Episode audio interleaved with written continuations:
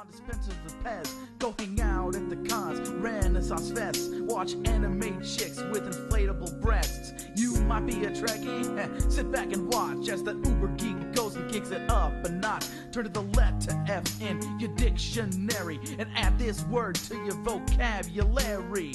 Take a look, cause I'm the real McCoy. Damn it, Jim, I'm not a doctor, I'm just the definition of a fanboy, baby. I'm a nerd overdrive, I will always survive. Listen up, fanboys. It's the Fanboy Planet Podcast. Yay! And here's your host, a man who's had many a secret invasion in his pants, Derek McCaw. Oh, the visual.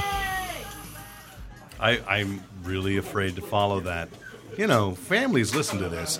Anyway, this is Derek McCaw, editor-in-chief of FanboyPlanet.com, and this is the Fanboy Planet Podcast, of course. Podcasting live from Elusive Comics and Games, 2725 El Camino Real, Suite 104 in Santa Clara, California. With us at the table, first of all, just hopping in with foodstuffs, which he's probably not going to share, but no, that's okay. No, he won't share. Come on, they're bagels in a chemotherapy bag. You really want one? No, but why don't you tell us who you are? Hey, I'm Michael Radioactive Goodson. Fantastic. And, of course, my fabulous announcer. Lon, not Radioactive Lopez. Mm-hmm. And sound engineer. Rick, socially active, Brett Snyder. You're socially active? I am. Does Debbie know? It's a social thing. It's not sexual. Oh, okay. Oh, well, apparently. You were going there. Maybe. Yeah. Top of our podcast, let us, not necessarily a sponsor, but we got some pretty exciting news for local comic book fans. We knew that SuperCon, which we did a very successful podcast from last year, interviewing a lot of people, they just emailed me right before this podcast an announcement of, we know it's in San Jose at the convention center in the big tent, May 17th and 18th, but we have got, this just in, special guest of honor, or special guest, Jorge Garcia, Hurley from Lost, is coming to San Jose, which, as they put it, makes this one of the top conventions in the country. Well, let's hope. Is that all it takes? Yeah, apparently that's it. But here's listen to who else is coming: Sergio Aragones. All right, like him. Small drawings. David Bullock, who is the episode director on The Clone Wars and directed Justice League The New Frontier. Travis Charest, is that how you say it? Charest? Michael Golden, from the artist of the Micronauts. I haven't seen him at a convention in a while. Greg Horn, which I think Goodson will just stand around. Favorite. Adam Hughes. So that's two people that you'll actually look at. Sure. Joe Jusko. Oops, that's three. Let's see. Frank Cho is coming. Four. Yeah, four. Okay. Steve Lealoha? No. Okay, well, he's the inker on Fables. Daniel Logan, who was the young Boba Fett from Star Wars Episode 2. Terry Moore is coming. Bill Morrison, who came out last year, the co-founder of Bongo Comics, publisher of The Simpsons. I hope I say this right. San Julian, the legendary Spanish artist famed for his cover work on Vampirella. Let's go to Lon Lopez. What? Yeah, okay. And, of course, our friend Jane Weedlin is coming again. Yay, Jane. Okay, so there's a lot. There's going to be a cosplay. Is Noelle Neal going to be there this year? It doesn't say. She wasn't there last year. She wasn't there last year. I thought you met her at SuperCon. No, we met her at WonderCon. Oh, right. But anyway. Sorry. Anyway, so that's at San Jose Convention Center, South Hall, 425 South Market Street in San Jose. And tickets are going to be $20 for a one-day pass or $30 for a two-day pass. You can get them on the door, online at www.super-con.com, or in advance at your local comic book retailer, like Elusive Comics and Games. I thought they were great people when we met them, the organizers there. Yeah. They were just spot on, great, accessible. Absolutely. SuperCon was a cool convention. Yeah, for a little con, it was a concentrated jewel of a con. It was. And I also hear, for you guys out there that are fans of Hurley, he likes tacos. So bring tacos to SuperCon. Eat them up. We're going to let you do that, and then see if you know. Sure. Here's the thing: I always eat tacos. Strangers bring me. When we send Lon to his last name's Garcia, we're going to play a game of Spot the Hurley. Is it live or is it Lopez? We'll see how that goes. All right, so we got now on to the the meat of the podcast, if you will.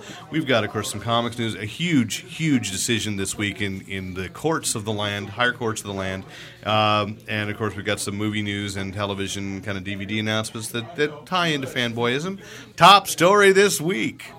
The Siegel Estate just won a decision. They are co-owners of the Superman copyrights. The whole, not just Superboy. The whole thing. Actually, the whole what they enchilada. Have. And boy, this does get to be really complex. Sorry, Kal-El. We'll try to go as. Does that mean we're going to get Superboy back in the comics? Well, Dan DiDio apparently did say, made some slip of the tongue and said in a couple of years that, you know, when they revive whatever Con-El plan or something, that there will be. Now they're going to kill Superman. That there's Superboy.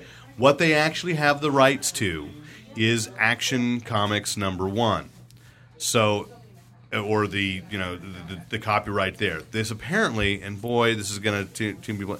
This does not include the trademark. So, like the actual logo of Superman, they don't get a right to. Really? Because it's a trademark, it's not a copyright. So it's like this twisted inversion of the Shazam. There is so much to be sorted through. So Connor could show up wearing a Superman logo. We just can't call him Superboy. Right. Wow. It's complex. But basically what it goes to... Incredible guy! You're here! What it goes to is anything that happens from 1999 forward. So it does throw into doubt, like anything that's the planned Superman Returning sequel, Man of Steel, I'm sorry, that's what it's called, you know, because Warner would have to share a portion of the profits, and now what's going on... And that would be wrong. Right. Wait, that was weird. I think I followed you. But right now, of course, Time Warner and DC Comics is appealing that decision yet again. This may go to the Supreme Court. This is a bizarrely incredible copyright case. As well it should. Okay. Yeah, because the Supreme Court has nothing better. But the things who that don't... Who owns the right to Superboy? Superman. No, Superboy is already sorted out. That's not a question. It is Superman that is the question. But the things that get really weird are, of course, anything that happened in Action Comics #1, anything established about Superman in Action Comics #1, the Siegels share this copyright, but that means the fact that Superman flies, it's not in that's there. Not in Action #1. It's like 30 Lex issues Luthor later. Isn't there. Kryptonite, almost everything about the Superman mythology was introduced on the radio show, actually. Kryptonite was on the radio show as an excuse for the actor to get a vacation. So they could be replaced by someone just moaning in the background while Lois... There, thank you. Who says you don't have a future? Oh, that was me. Okay, so... I'm going to heat up my bagel. Lon just moaned for a few seconds. Go ahead and pretend you're Goodson. And so, Lex Luthor, almost everything. So really it is just the central figure of Superman. But, of course, you really can't do much about Superman comics without Superman. Although they did do that for a while. There was a death. That's how we got Steel. All right, I'm glad he left for that. Lucky us. Yeah, lucky us. So, of course, if this maintains, a similar lawsuit is going on over at Marvel. Joe Simon for Captain America claims for Captain America. Oh. And the thing is, and why this works is, it's a question of, like, work for hire. Like Neil Gaiman posted on his blog saying, you know, people are, why aren't you pursuing Sandman? Well, he already has an agreement in place where he's happy with Sandman. But he knew what he was doing going in. But Joe Simon's case and the Siegel's case is that they created Superman, or Joe Siegel, Jerry Siegel, created Superman for a newspaper strip originally. And that's how they were able to regain that right. It's not a work for hire because Superman was created before there was a Detective Comics. And the same thing is the argument that Joe Simon's making is that he created Captain America, Jack Kirby teamed with him, and then they presented it to Marvel, or what was at the time Timely Comics. So, good time for Steve Rogers to be dead, perhaps, because Marvel, you know, it kind of puts that little evil spin there, is that, you know, Marvel needs Steve Rogers to be dead until this gets resolved. Wow. So. Wow. But who else might step forward and do this? You know. It's almost like they're waiting out everybody else's estate. What about the Bob Kane estate? Bob Kane was taken care of very well. Okay. Very well. To the detriment of everybody else because there's been a lot of evidence online. Bob Kane was even a bigger hack than you might have imagined. That story in Detective Comics number 27, every panel has been successfully traced to an earlier Big Little book. Oh, really? and newspaper strips by other people. So traced and redrawn nicely by other people, and so. Although Bob Kane did eventually learn how to draw in the style of Bob Kane, someone else, probably Jerry Robinson, actually developed the Bob Kane style. And if you've ever like read some of the early Batmans and realized it does look wildly different from Detective number 27 to what became signed Bob Kane by the time of Batman number 1. So he played it very smart though, cashing out and just getting his name on everything Batman related. That was the deal he got. Brilliant. Unlike Siegel and Schuster, who were paid off for very low, and even when they made a stink back in '78 when Superman the movie came out, their stipend was only like $30,000 a year. Well, you consider the time Warner's raking in billions. The other thing with this is they only own the copyright in the United States because copyright laws differ across. European distribution, so they don't get a cut of that at all. So Time Warner's happy with that. So we're not going to see DC stop publishing Superman. So this could go to the World Court. Is there a world court? Sure. Usually that's reserved for people like Hitler. Sure. There are three but I'd love to see Superman on trial at the world court. Brains in a dome under a cavern under the earth. 5 Quatlos on the Kryptonian. Oh my gosh. All right. Speaking of that, sort of, we got a Secret Invasion this week. Nice transition. Not really, but I was trying. Is that why there are Secret Invasion number 1 strewn about our table? Because we were reading it. You can have a chance while you're eating your bagel to read Secret Invasion number 1. As long as you don't spit bagel pieces out. And I don't want to ruin it. And don't move your lips. All right, so, well, 3 of us at this table have read Secret Invasion number 1, the huge event that is beating Final Crisis to the table by about a month. But has been in the works, allegedly, for years. Brian Michael Bendis has given an interview where he said the earliest recorded appearance of a Skrull swap-out would be the New Avengers number 1. But not even artist David Finch knows who it is. Which is a little bothersome if I were David Finch. Little callback to that issue in Secret Invasion. Yes, because it kind of comes full circle there. Yeah, so comments, those that read, Lon? Well, why don't you guys go first? Okay. I thought it was 9-11. I'm the sandpaper. Yeah, I know. I thought it was 9-11 for the Marvel Universe. Totally, I mean, it's like, boom, everything goes, there's planes going down, helicarriers going down, just like everything's falling apart. The Skrulls just push the button. All their plans just are locking into place. I thought for a magazine that is kind of encompassing what I'm expecting is happening in a lot of their books as well. Mm-hmm. I thought it was fine. The pacing of it is a little brisk, and you kind of get like a little vignettes from different parts of the Marvel Universe. The Thunderbolts one seemed particularly rushed to me as well. I don't know what's going on there.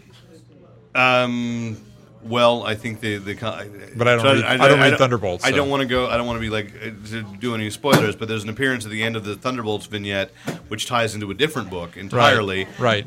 But I don't see the lead-in from that book into this vignette. Yeah, I don't know, because maybe this may be just a publication schedule problem, whereas that other book hasn't reached the point where that would be the lead-in. Right. Because this also, in that other book, which we're not spoiling, there's a question in the person, in the main character's mind as to whether or not they, note the lack of a sexual pronoun, are a Skrull known. Aren't you clever? Or not. Or not, yeah, exactly. and that question's being brought up all over the Marvel Universe, who's a Skrull, because one of the things, too, is they're sleeper agents. Some of the characters that are Skrulls don't know they are until they're being activated. Now, this is 9/11, but not just for the Marvel Earth, but for the Marvel Universe, because one of the things that launches this is Annihilation. The Annihilation wave wiped out a lot of the Skrull colonies, which has then apparently, gotten them really somehow tied into a religious prophecy as well. Yeah, until Bendis came along, I don't remember the Skrulls having a set religion. Or, being religious fanatics about it. I thought they only practice on Skrulls Day. Oh, well, all right. When is that, by the way? It's on Sunday. No, you were supposed to say, the date changes. Oh, good. Come on, Lon, you don't know what? It's a really good thing he's not in your head. Oh, okay. He sleeps better at night that way. I do. Yeah. Here, squeeze the plushie. All right, so, I really liked it. And I think I understand what you're saying, the rush thing. again, a Bendis reaction is, when Bendis set up House of M, one of the criticisms was it was a very slow setup. So for this summer blockbuster, if this were a movie, and it is, let's just go for broke. Let Paramount make an entire Marvel Universe movie and destroy the entire Marvel Universe in the first film. And the first 5 minutes would have me on the edge of my seat. And that's what I think this is. Secret Invasion, number one, is the first 5 minutes. This has Michael Bay written all over it. I wish I could have seen it. Yeah. I think Rick just hit that one on the head when he basically said it was Michael Bay. Because, you know, Michael Bay is known for his flash and his explosions, but not really for his substance. And so I was actually really looking forward to Secret Invasion after just reading it. I'm actually kind of a little disappointed. And maybe it's, you know, on me because my expectations were very high. I just really felt like, pacing-wise, I felt like it was just written very poorly. Like, dialogue between the characters felt just very rushed and just uncommon and just really felt like it was almost being written by like a 14-year-old. Why would your expectations be high? You read Civil War. Well, that was a totally different author. I mean, stopped reading Marvel books altogether, my friend. True. But I mean, Bendis is, you know, a pretty competent writer. Yeah. Welcome to Hardball. All right. You know, but just reading through it, I mean, and you just kind of skimmed through it. I mean, you know, on the surface. And read very well on a skimming. Yeah. So I'm going to say, on the surface, it looks really kind of cool or whatever, but I was hoping for a little more, and I just felt like it felt, you know, it was just kind of like, oh, we need to go to the Savage Land. But I'll tell you, actually, we're in the Savage Land. But you know what Goodson just pointed out? You stopped reading almost all of the Marvel Universe, if not all of it, and a lot of this stuff has been set up. I already know this. No, I've actually been keeping up with the New Avengers and Mighty Avengers. Okay, but there's also the thing about the Illuminati, and that groundwork's been laid. No, I'm not talking about the story itself. I would say, honestly, compared to, say, like a book that was taking a similar tack, at least the first 26 issues of Countdown. Yeah. Trying to do the same thing. Snapshots of what's going on all over the world or all over the universe. Right. And to me, granted, yes, Lon, I skimmed it because I sat down here and you guys said, you got to read this before we do the podcast. I looked at it. It read so much more smoothly to me. I think you have to compare this to other books that are the core books for a big cross-series event, mm-hmm. and compare this to those books. And I think it works a lot better than most of those. Yeah, I would say this is a really big bang, if you will, to get it going. It's off with an explosion. I don't feel that I have to read anything else. I do feel that the core action is going to happen here, especially with what happens at the end of the first issue. Yeah. You know, but some of the people that the Skrulls infiltrated actually, I read that and I was surprised. I expected some characters or some groups to have, okay, there's a Skrull infiltration. Yeah. Where the infiltration was in a couple of those cases, to be non-spoilers, was just like, I looked at that and went, oh, that didn't occur to me. But of course, it makes sense. But so it actually had surprises for me, which I didn't expect to have. One thing I was surprised about, just today I listened to the Marvel podcast, which I played for you guys just before we started. And Lon, you said that was was that just the audio track to something else? Yeah, you just heard the audio to the official Marvel Secret Invasion trailer. There's a video. Yeah, it's a beautiful video. You know, it's a typical Marvel trailer that it was damn spooky, just as the audio portion. Oh yeah, well once you see the video, it's really like you said. Do you think we can edit it in? I'll excerpt a little bit. I'm sure we can, because that was creepy. That was creepy. As a review, we can use it fair use. It's short enough too. Or you could put a link to the video and put it on the site, and then fans can just check it out. We should do both. But and here we do it. Access database. Profile search. Profile found. Profile 92017. Avian race. Designate. Skrull. Journey has been completed. Prophecy fulfillment imminent. Distinguishing characteristics. Race has ability to shapeshift. Current status. Throne world destroyed. Reported attempts of invasion by Skrull race on various planets. Religious background suggests fanatical claim to one planet. Earth. Impediments to prophecy success must be removed. Infiltration success. Known allies and enemies have been abducted. Replicants found as Skrull imposters. Ability to detect prior to death, 0%. Known compromised, 2. Designate, Elektra and Black Bolt. Infiltration, success. Infiltration, fail. Threat level raised, status, unknown. Designate, Nick Fury. Location, unknown. Priority alert, find Nick Fury. Depths of Skrull conspiracy, unknown. Infiltration, success. Infiltration, success. Infiltration, success. Infiltration, success. Infiltration, success.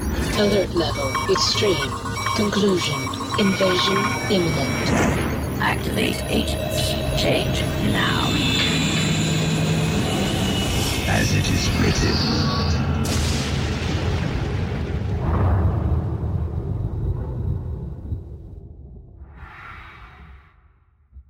And now we're back from that. And what struck me as unexpected in that was the reference to Nick Fury.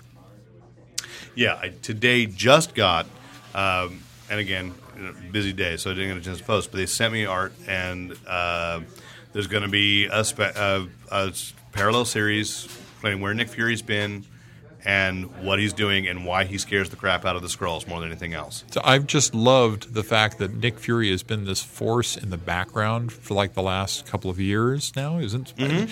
And that he helps. He can be reached by some people and he can help them out, but you never see him anymore.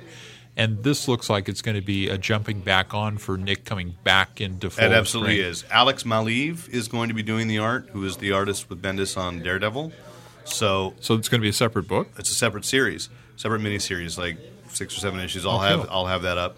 Like, where's Nick? Nick? But I think the implication from what comments that various Marvel people have been doing is that Fury has been aware, and Fury has been making plans.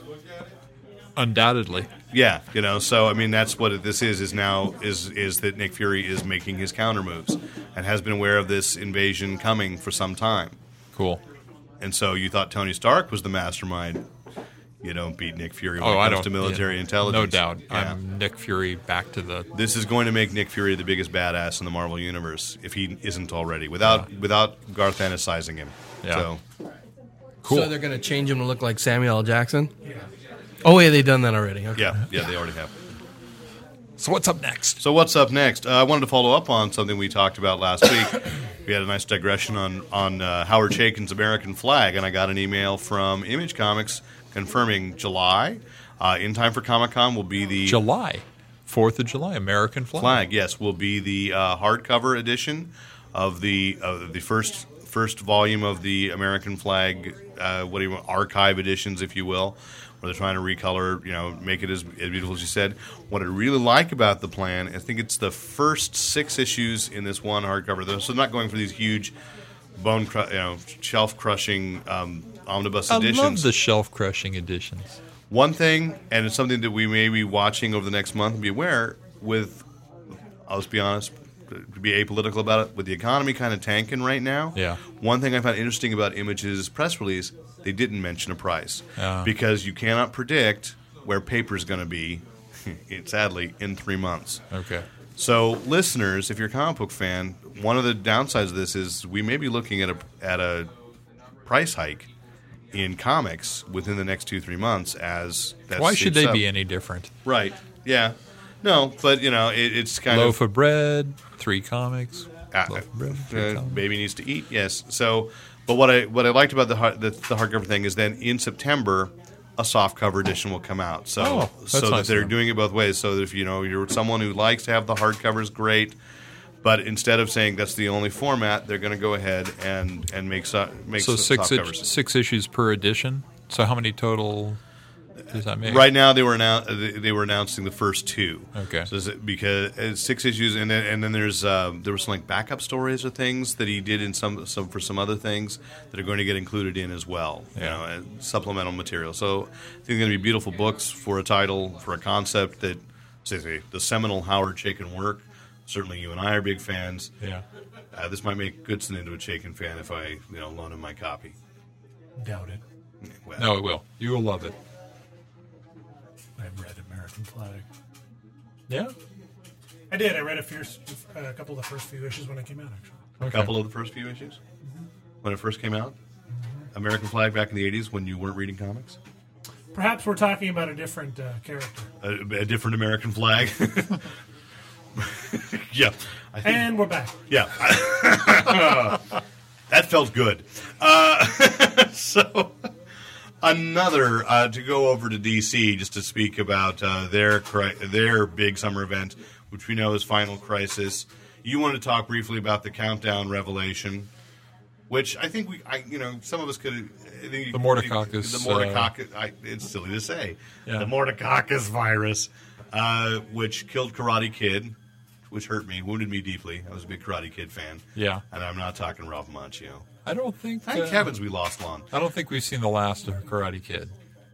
No, I don't think so either. And I'll tell you why. Not because until the court battle's settled. Because they've announced a Final Crisis. No, actually, the Karate Kid movies do say at the end, in the credits, it's a trademark of DC Comics.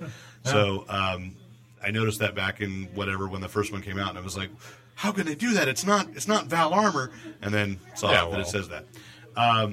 But Jeff Johns is writing a tie-in miniseries, so the Legion of Superheroes will have their own Final Crisis. Legion of Three Worlds is the official title. We jumped too soon, though, because it's been a week now on a weekly book, right? Mm-hmm. We can talk about the end of that. That was Countdown 5, right? I believe so. And it starts off with this. The cover has the Statue of Liberty at a 45-degree angle with the world on fire around it, mm-hmm. and it's a after Kirby drawing, So they're giving a nod to the fact that this is almost identical to Kamandi #1 mm-hmm. issue #1 cover, and the big reveal at the end is this whole virus thing is led up to the creation of the Kamandi world. But did it really come as a surprise to you when? A year ago, when all this started, and we were the DC Nation at WonderCon 2 Februarys ago, you had the button that says, "And lo, unto man, a great disaster will come." And we knew that you, especially as a Kirby fan, would know. I mean, I did not make the connection to the great disaster. Kamandi was the world after the great disaster. Okay, because I mean, well, I'm glad you were surprised. Yeah, that's awesome. It was one of the few really pleasant end of the book reveals that I realized where the cover came from, but I still didn't put it together until he took off with his son, and I went, oh, and then they said with his grandson, yes. Yeah, his grandson. And that was just, having been a real fan of that series back in the Kirby Fourth World and beyond. And the grandfather, Buddy Blank, is the original guy that became OMAC. How that ties in. Yes, I read a few issues of those. Yes. OMAC? When it came out in the 70s? Yes. Yes, in the 70s. Before you were born? Yes. Okay. Are we done? Huh? So again, you found surprise. Some of the mystery still revealed is still yet to be revealed is we had we not seen that Earth before. Right. How did they go to an Earth where perfectly though that grouping of heroes who had been on Apocalypse didn't exist right on that Earth? Like there's some weird cosmic game being played, we still don't have all the answers to. But what I'm trying to put together is how the Death of the New God series is going to tie into the machinations of Darkseid.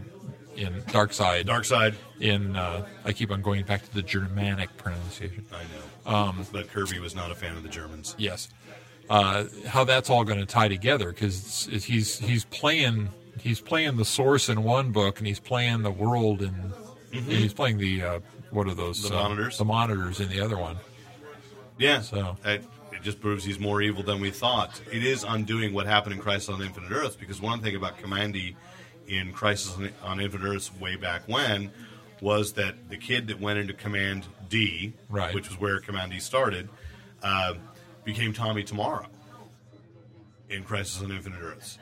So, they kind of like said, it's wiped out. It's all, they retconned everything and tied it all together into one neat little narrative, quote unquote, But now it's like, everything, anything goes. And Mark Waid and Grant Morrison tried this 10 years ago. It's Hyper Time. We're gonna have to go back to Hyper Time, and I'm a fan of it. Mm-hmm. So, anyway, and then out of that, as I said, as I alluded to earlier, or said correctly, there's going to be one to separate the Legion because we've got all the three different incarnations of the Legion. There's the one that Mark Waid rebooted. There's the reboot that came as a result of Crisis on Infinite Earths 22, 23 years ago. And then, of course, there's Legion of Superheroes that we all loved. And they're not going to do the animated series version won't come in. No. But the three. It's too bad. And are there really only three? But all three have been running. Well, there was a fourth one, but the fourth one was actually clones of the second one. Yeah. Literally, that was, oh gosh. And then there was another where Keith Giffen had aged them 5 years. Right. The more adult version. The more adult, so. Yeah, there really are only three that are that have officially been in continuity, and so they're all going to get sorted out, which is fine. Again, if the answer is there are multiple Earths, they're going to put Power Girl on Earth 2 with a JSA that's never met a JLA, So, I mean, it's all we're going back to everything that, well, some of us loved. It's like being Pokemon. I'm a Pokemon fan. You know all 150 monsters. We can know all 150 Earths. That's fine. So. No, actually, no, I can't, really. I object. I would like one Earth, please. Okay, we got an Earth waiting for one Earth, come on. Why don't you go join the Peace Corps? Okay. That wasn't a good segue for you? Nope, don't even really have a response for it, frankly. That was part of the plan. Go ahead. So, I yield. Let's move on to films, shall we? From Marvel, Stan Lee, not having anything to do with this, like two of the greatest entertainment powerhouses of the 20th century have merged in the 21st century, where Stan Lee announced his POW Entertainment has signed a 3-picture deal with the Walt Disney Company. And they've got, he will not be writing them, so those who read Just Imagine Stan Lee created the DC Universe, fear not. Or fear, because he's still involved. Titles are Nick Ratchet, which is some sort of detective thing, Blaze, and Tigress, which I'm going to imagine is about a female superhero named Tigress. Is she also a stripper? We can hope. Those are the lamest titles I've heard in quite a while. Thanks, Stan Lee. Well, I mean, it goes to he had that direct-to-video animated thing. Did he really blow? Did he really blow his wad entirely with Stripperella? I mean, that was a name entirely. Sure, entirely. What's her name? It's coming. It's coming. Oh, Stripperella. Anyway, let's go to some movie. Well. And follow up on a movie that opened last weekend. Lon and I paid money to see a superhero movie. What? Yes. And? My parents had... hang your head in shame, sir. Yeah, no, my children had given me for Christmas 2 movie passes every year, so I used one of my movie passes to see I'm anxious to see it. How did you like it? Well, I think I liked it a little bit better than Lon did, but I think one of the things that superhero movie proved to me was... it followed very closely kind of the structure of the Spider-Man films, and it highlighted to me all the things about the Spider-Man films I didn't like. So I'm trying to figure out what the structure of the Spider-Man films is. Oh, there's in the middle, suddenly there's a random music video kind of thing. Okay, where they play, that structure. No, I mean, it followed the origin of the first one, definitely, and... stole shots out, and it's like, just lampooned, and it was like, oh, okay.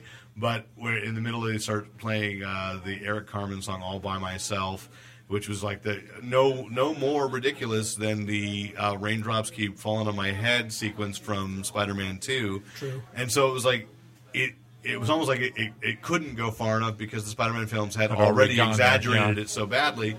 And then they threw in a little Batman...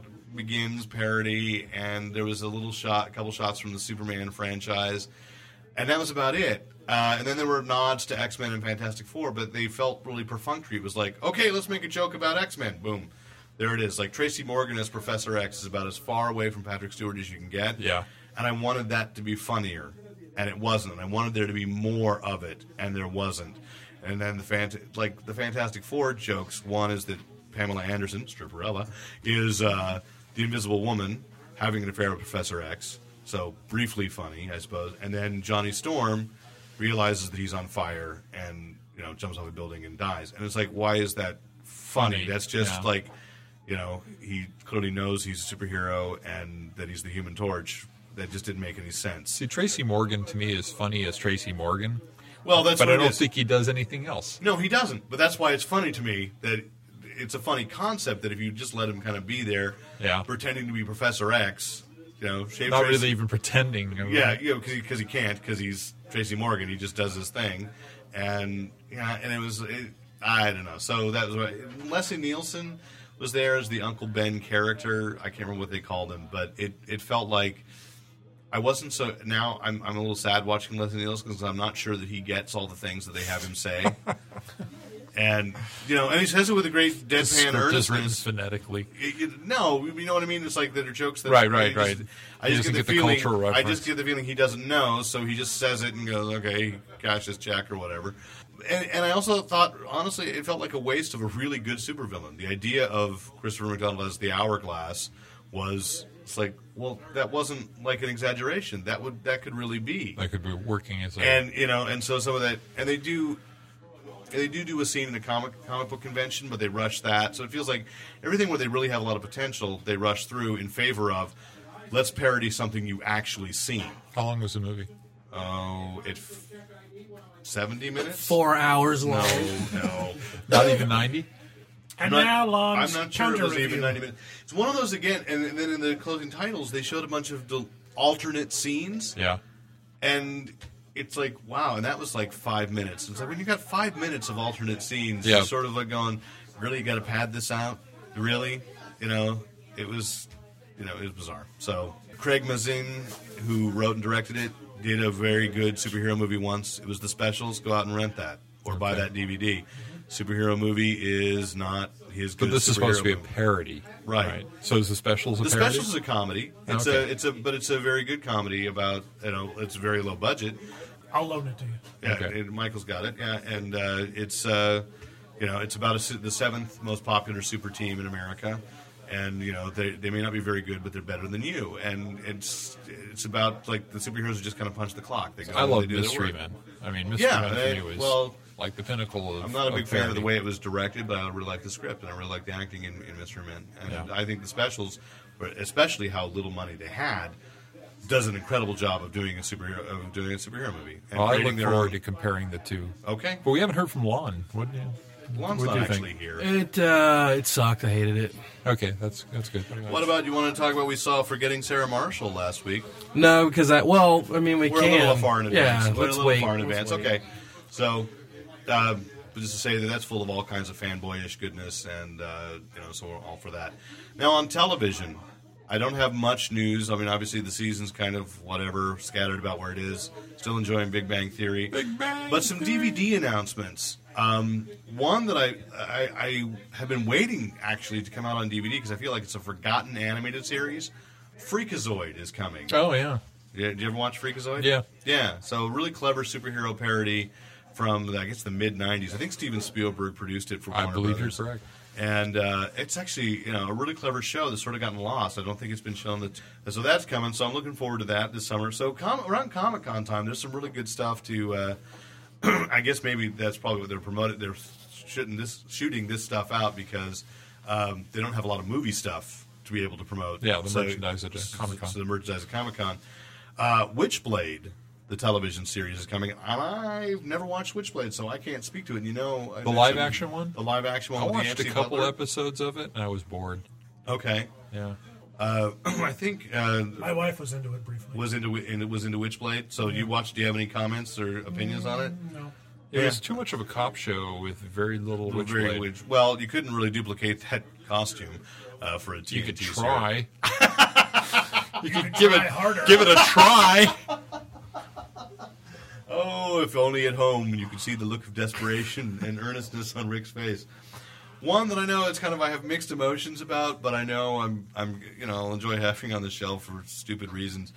Birds of Prey is finally coming to DVD. Apparently the fifth most requested television series on there's like some website for people to like survey what series they want on DVD. That's what the Warner Brothers home video email said. So they wouldn't lie. No, they wouldn't.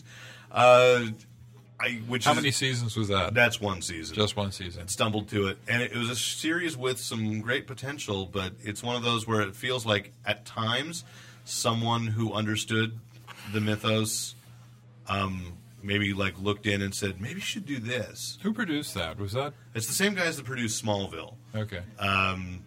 Yeah, it feels a lot like it. Yeah.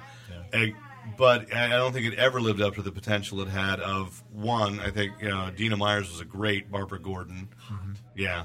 Great idea. And it had a great opener, if you remember that, where they'd actually hired, I thought the right way to do the Joker really right now, at that time, they hired a guy who looked like the Joker, and they let Mark Hamill voice him.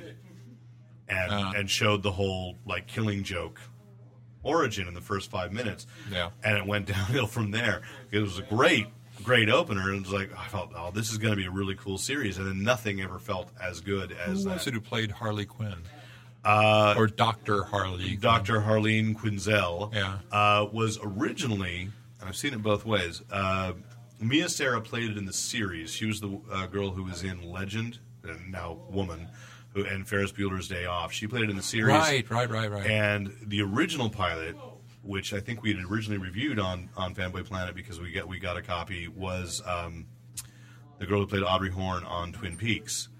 Oh, yeah. Now, both had different qualities to them that would have made them really good Harley Quinns, but that was the other thing, too, is it really wouldn't commit to that idea and explain what was going on with the continuity.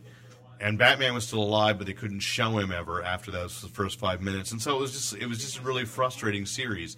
And when they would acknowledge any characters from the comics, it was just badly screwed up. Like Clayface was in there. There's an episode with Clayface as a villain, and it's kind of Black Canary was in there. Yeah, wasn't she a semi-regular? No, she was the girl they had that had the Black Canary powers was the daughter of the original Black Canary. Oh, that's right. And so Lori Loughlin played her in one episode, came in as Dr. And they had Huntress. Also hot. And they had Huntress, yes. I mean, right. So you're hearing what I'm saying, Michael. It was potential. Had a lot of potential. Didn't live up to it. A lot of potential for hot chicks. But apparently, by the way, no delivery. We haven't really been talking about Smallville, but when this season comes out on DVD, I think we need to watch some of it because Black Canary showed up there, and I liked the modification of Black Canary they did on Smallville this season, and really bringing that Justice League of America together. Some of the updates they've done on Heroes on that show have looked really good. I haven't caught up. I haven't even seen an episode with Kara, with Supergirl. But you haven't? No. I've been watching him. All I watched was the first episode. I've been watching him out of order, and I've got to get somebody explain to me when she's supposed to know who she is and when she's not. And yeah, I don't know yet, but when I catch up, I'll tell you. Yeah. I guess. And that's all I got. Lon, did you watch WrestleMania? No, I didn't. I didn't catch it. Nah. I just saw the highlights got the updates. So. Were there any surprises there? Just that Orton kept the belt, and that was about it. Okay. And Ric Flair retired, which wasn't. We all thought it was coming. Okay. So let me just throw out a question to end on a higher note. We'll say of the video game tie-ins this summer for Incredible Hulk, Iron Man. I'm seeing that all the comics have Iron Man video game ads on the back. Which video game are you most excited about? Which ones are we choosing from? Let's see. We would probably have a Dark Knight video game. We have an Iron Man, a Speed Racer for the Wii. Speed Racer for the Wii. Michael seems to disapprove. Incredible Hulk. The Sega just released an Incredible Hulk trailer, but I don't know because I'm not all that excited about the Incredible Hulk movie. All Batman games suck. Let me just. Okay. No, they're better than the all Hulk games. All Hulk games really suck. The last Hulk game was actually really fun. Really? And it's a sequel to that. Same gameplay. Same engine. So they may have worked out a few more of the details on it. This is the one where you just run around and smash and break cars and make them into fists. And it was more fun than any other Hulk game. I do like mindless destruction for 10, 15 minutes. This is somewhat what the Heroes became. Yeah. Now we're talking console, and console for me is about the buttons and the switches and everything I've got at my hand. Sure. So if I'm going to try and maximize that, I have to go with Iron Man over Hulk. I've seen Iron Man. It looks gorgeous. There's a lot of in-flight. But I'm going to be able to do different things. I'm going to be able to activate his weapon systems at different times, I imagine. First-generation stab at an Iron Man game, which I'm going to say... first generations make you nervous? Right. I mean, the Spider-Man games weren't good till like the second or third one, so... Okay. The first one, they just take the license. There's no money left over because they paid everything for the license. Now, when you're talking about the Spider-Man games, you mean like the Atari 2600 game? No, okay. The ones that came out with the original movie title. Just that one blew. All right. So you're... So I think the safe bet is the Incredible Hulk game. The Dark Horse is Iron Man. Okay. I'm going with Iron Man. I still think... You're a Dark Horse, my friend. Yes, I am. Oh, my. Oh, my. What about... Well, I don't know. Is there a Hellboy game coming? I haven't heard anything. Which is weird. I think Hellboy 2 is actually scheduled to open opposite The Dark Knight, and I can't think of a stupider move they could have possibly made at Universal Studios. I'm hoping that... I hope they blink, and I hope they move it up a little bit and, you know, something, because otherwise Hellboy 2 is going to get creamed. For a movie that's probably going to be decent, you know, not... It may not be fantastic, but fun. I just watched the first one a couple months ago. It holds up nicely. It's still fun. It's fun. It's fun. Characters. I know. I'm saying it's not like, you know, you don't have that every now and then. I have this urge. I got to watch Batman Begins. You know, and I have I'm there with you, Holmes.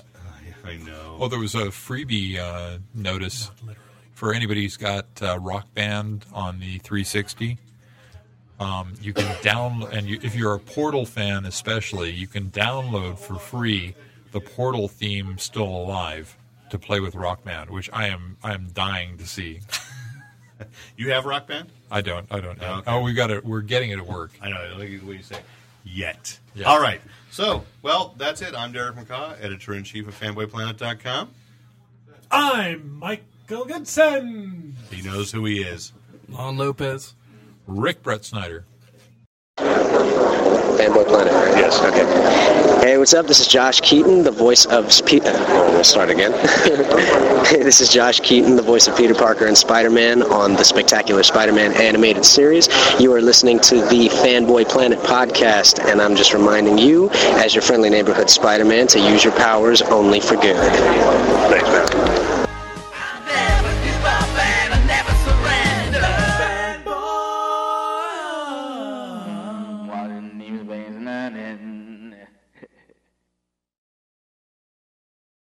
This week's podcast is brought to you by Baggage from DC Comics. And thanks once again to the great Luke Ski for use of his music in this podcast. Visit Luke Ski at www.lukeski.com.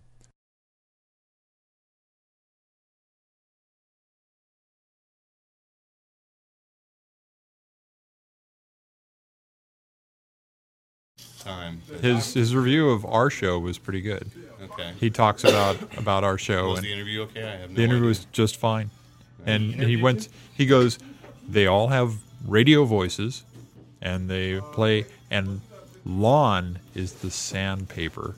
Yes. That's what he told you, yeah. That's sandpaper? What does that mean? That means you rough things up. Wrong way. Oh. You challenge things. But he said in a good way. I mean, oh, good. He went out of his way to comment about you. I thought you'd like that. That's great. He was wearing a T-shirt that had your face on it. Yeah, a little closer. The one thing about bringing it close to your head, I mentioned this last week, is kind of a joke, but it's true. Your head blocks the rest of the store from your microphone. I have a big head. I've got no problem with that. No, it's just being there helps. Okay. I didn't mean you'd blot out the sun or anything. No, physically I have a large cranium. It's okay. I'm all right with that. Yeah, okay. Okay. All right. But and here we do it. Like I mentioned to you last night. And now we're back from that. Shut up, you whiny plushy baby. I'm just saying. Go put on a squirrel costume and go to a cosplay thing. And now we're back from that. Now why a squirrel costume? I don't get it. What's your favorite, buddy? And the person being quiet. And now we're back from that. And what struck me as unexpected... And wouldn't it be better to have Uncle Ben as an old black man with some rice? Well, you, sir, deserve a Hollywood contract. At least to do the sequel to Superhero Movie. Michael Goodson will be writing Superhero Movie 2. You heard it here first, but only after, of course, he does the film adaptation of DC's Baggage. You don't have to make shit up for the podcast. I'm not. I'm.